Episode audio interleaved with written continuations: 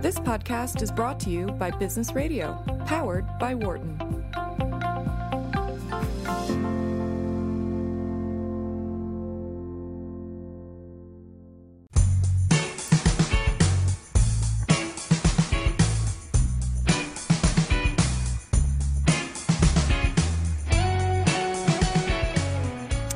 Welcome back to Launchpad on Business Radio, powered by the Wharton School. I'm your host this week, Karl Ulrich. I'm Vice Dean of Entrepreneurship and Innovation at Wharton, and I teach entrepreneurship innovation as well as product design. I'm joined now in the studio by Bethany Edwards and Anna Simpson, who are the co founders of Lia Diagnostics. Bethany and Anna, thanks so much for coming in. Thanks for having us. Thanks for having us. Happy to be here. All right. Well, let's just get right into it and do the elevator pitch. I think I'm going to ask you, Bethany, to give us the elevator pitch. Sure. So, Lia Diagnostics has developed and is commercializing Lia, which is the first flushable 100% biodegradable at home pregnancy test. Wow. All right, I'm a little out of my comfort zone here, so maybe you can maybe you can tell me or show me what yeah, the product's all we about. We brought Yeah. it. Yeah. So here it is. Mhm. ultra thin, um, completely disposable, 100% biodegradable, and a unique way of manufacturing these kind of tests. So we're taking techniques from the paper and textile industry and mixing them with techniques from the diagnostic industry. All right, maybe you can describe because we are on radio. Describe a little bit wow, what this looks like. Yes, I can, uh, and I'll let Anna jump in. and Oh yeah, add some Anna, you're our chief yeah, li- co-founder yeah, and chief yeah. product officer. So Anna, describe jump in. describe it for us. Yeah, so it's um, color-wise, it's completely white. It's Mm-hmm. made out of paper, so uh, as you would think a paper product would look like. It's um, a little bit curvy. It has a wider uh, collection area than a typical pregnancy test. That's to enable ease of use on uh, the female side. And there is a window, like a traditional pregnancy test, where you can see your results one line for negative, two lines for positive. The product construct itself, like Bethany said, is very thin. Um, it's a paper based non-woven housing that sandwiches a uh, proprietary test strip on our side with a biodegradable and water dispersible film window to see through. Um, the product itself has perforations to help with the actual flushability and dispersibility to speed that up in the sewer system, as well as a unique serrated um, perimeter seal to allow the device to be fully closed without using any glue at all.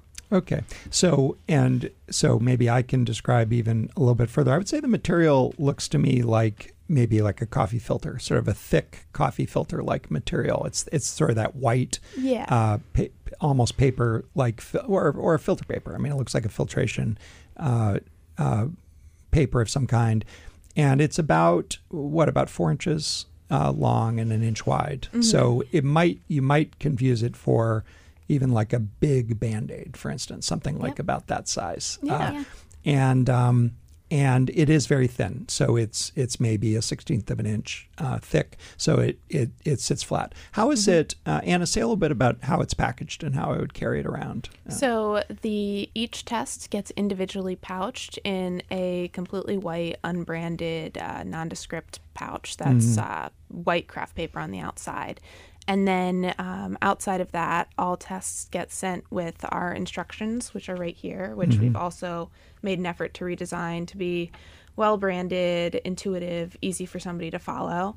And those get um, packaged in an outer packaging, which is an envelope style, still very, very thin. Um, it's right now trifold with some of our branding on the inside, branding on the outside, done in um, a creative way that is identifiable without, with, while being discreet um, from the point of nothing about it says pregnancy test at all. Yeah, yeah, Yeah. So if I were to describe that, I'd say it's a it's a trifold envelope-like thing. It looks about the size of a business check, something like that.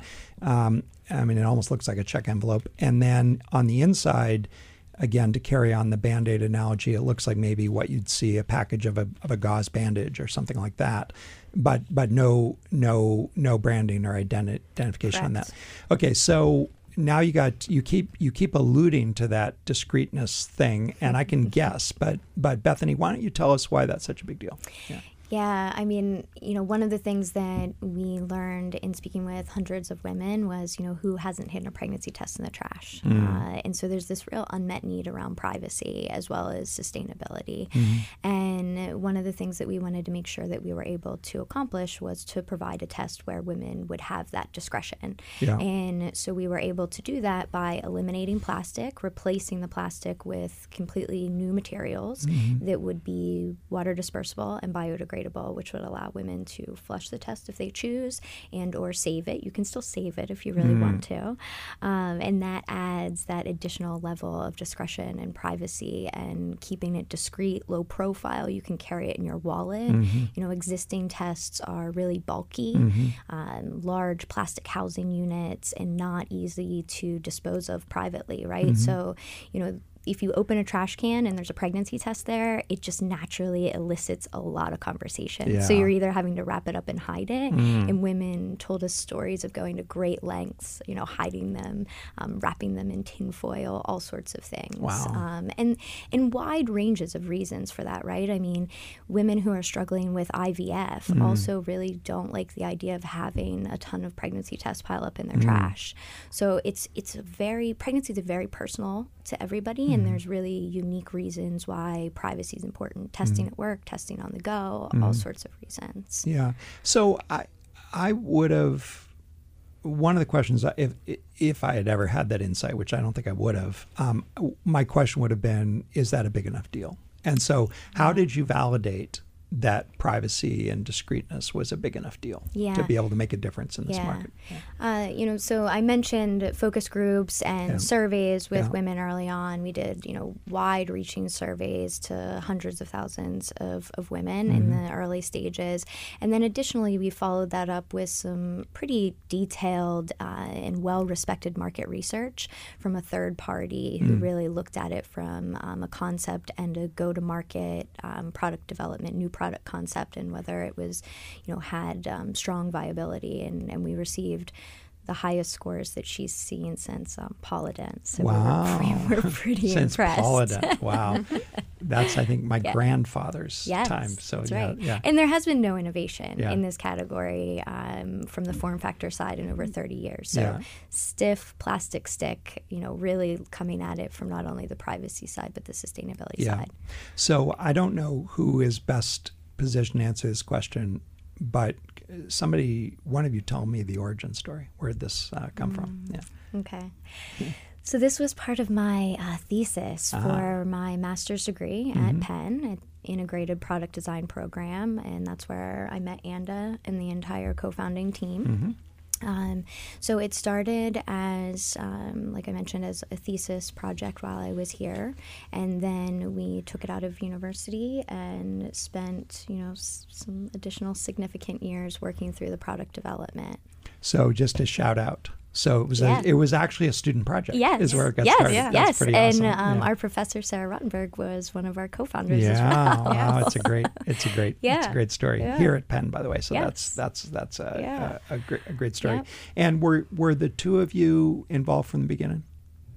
Or We started working on the business full time in 2015 Mm-hmm. whenever we got into DreamIt Ventures. Mm. So that was what really kind of gave us the confidence and mm-hmm. the push to do this full time. Yeah.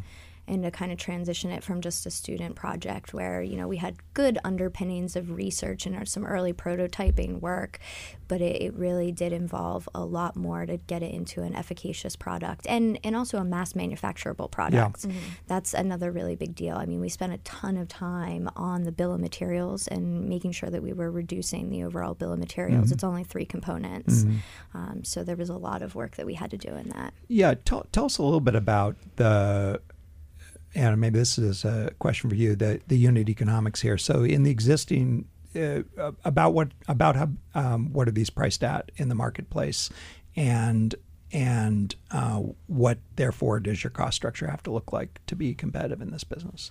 Yeah, so um, in the marketplace, they're anywhere from kind of fifteen to twenty-five dollars for a box of two, depending on whether it's a non-digital or digital test.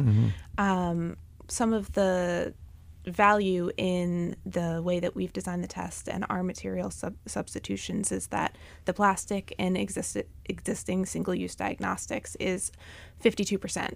So we've taken all of that out and replaced it with cellulose. Mm. So that's, um, you know, the housing of these are typically around 52 cents for raw material, and ours is um, less than seven. Yeah. Um, so, you know, some of the big unit economics that we're dealing with right now are on the labor side and scaling our manufacturing to Yeah. eliminate a lot of that labor. But it's interesting.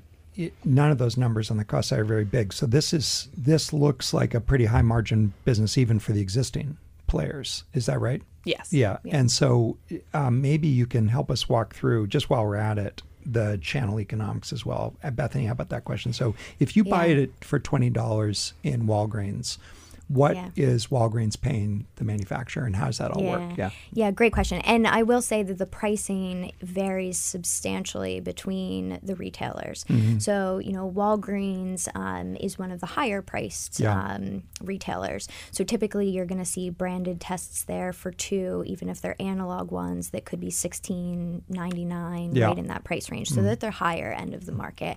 Whereas, you know, Walmart is selling some of them for nine ninety nine for two, Yeah. but they're also moving a lot more pregnancy tests. You know, Yeah. they're they're doing about 11 million in pregnancy tests each year compared to Walgreens Units. Yeah. Yeah. Um, so pretty big differences between the margins on you know Walmart, Mm-hmm. but the trade off is on the the volume side compared to Walgreens that's Mm-hmm. pricing higher.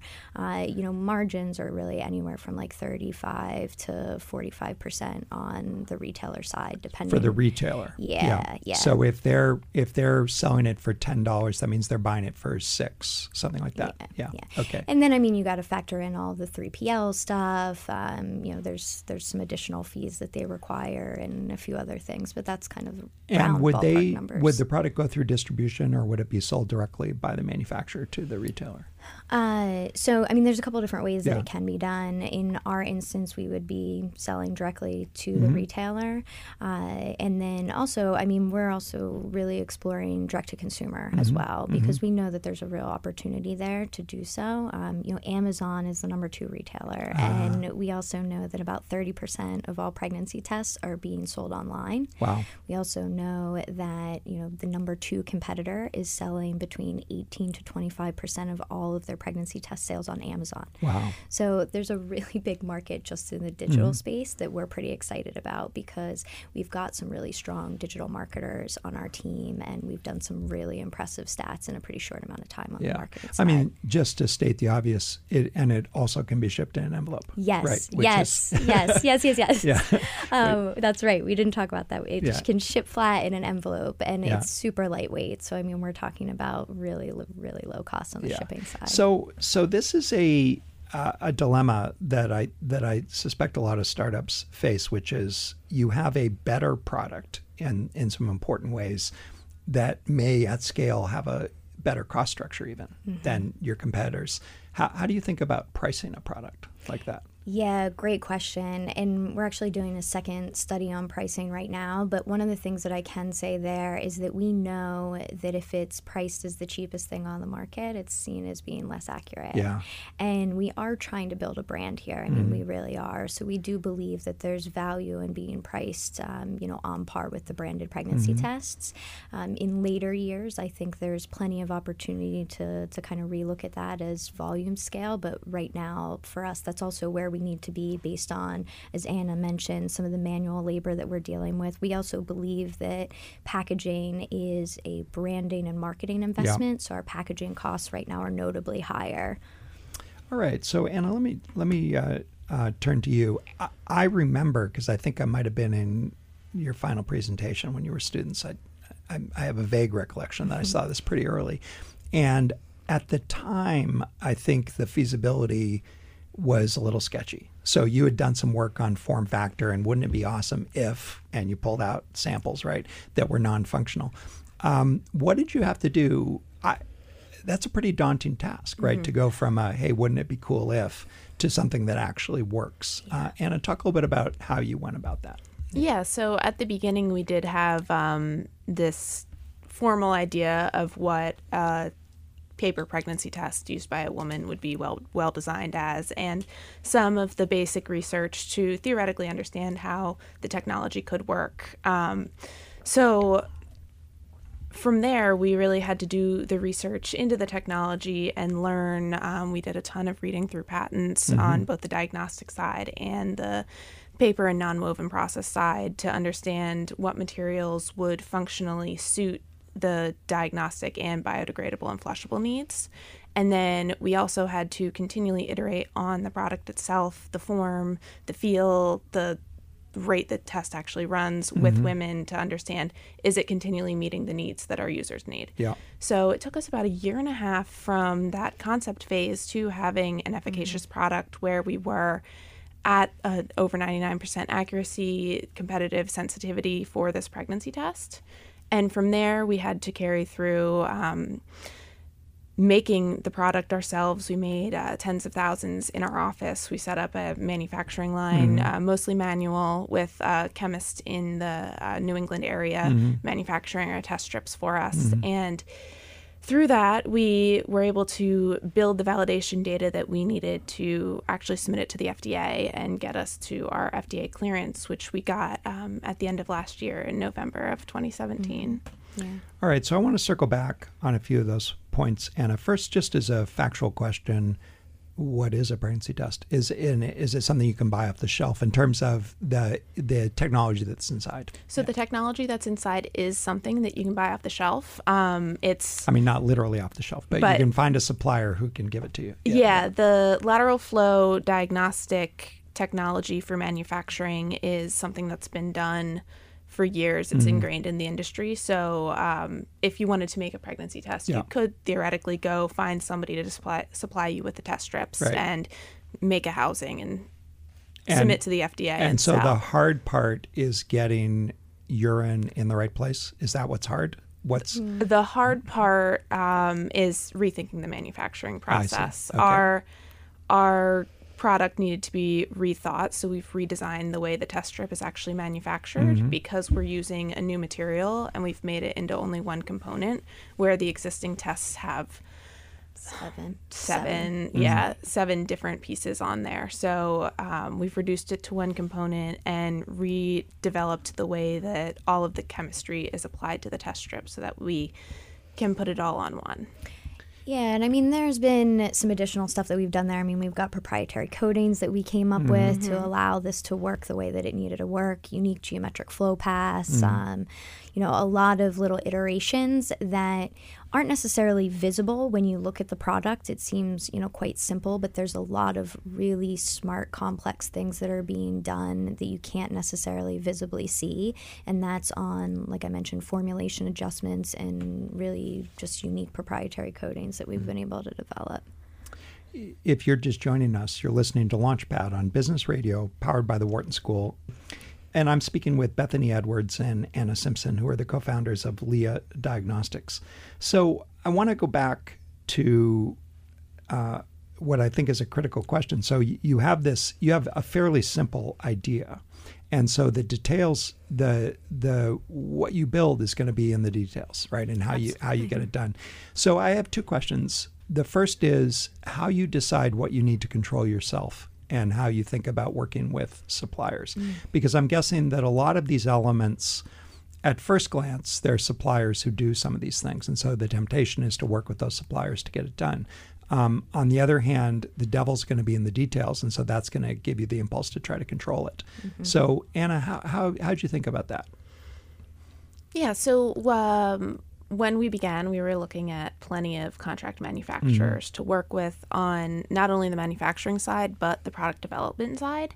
The um, the reason this is special and what made it difficult is that it's completely different from the actual manufacturing process of other diagnostics. Mm-hmm. So we did work with a partner um, at the beginning, but ended up bringing the development work all back in house mm. because um, we found we were at a point where we were just dictating what development work to try to right. another partner and paying them for it. So that was something that we could do ourselves. So in 2016, Bethany and I took the development work in house um, on the housing coating, the proprietary coating that Bethany mentioned earlier, how to make it act like plastic while mm-hmm. break down like paper and the actual construct of the pregnancy test strip and the um, geometric geometric flow patterns that Bethany mentioned earlier. Yeah, you know, I, re- I remember having a lunch with your co-founder around that time, and and she was describing this decision. I want to underscore it because I think it's a really critical decision that startups face.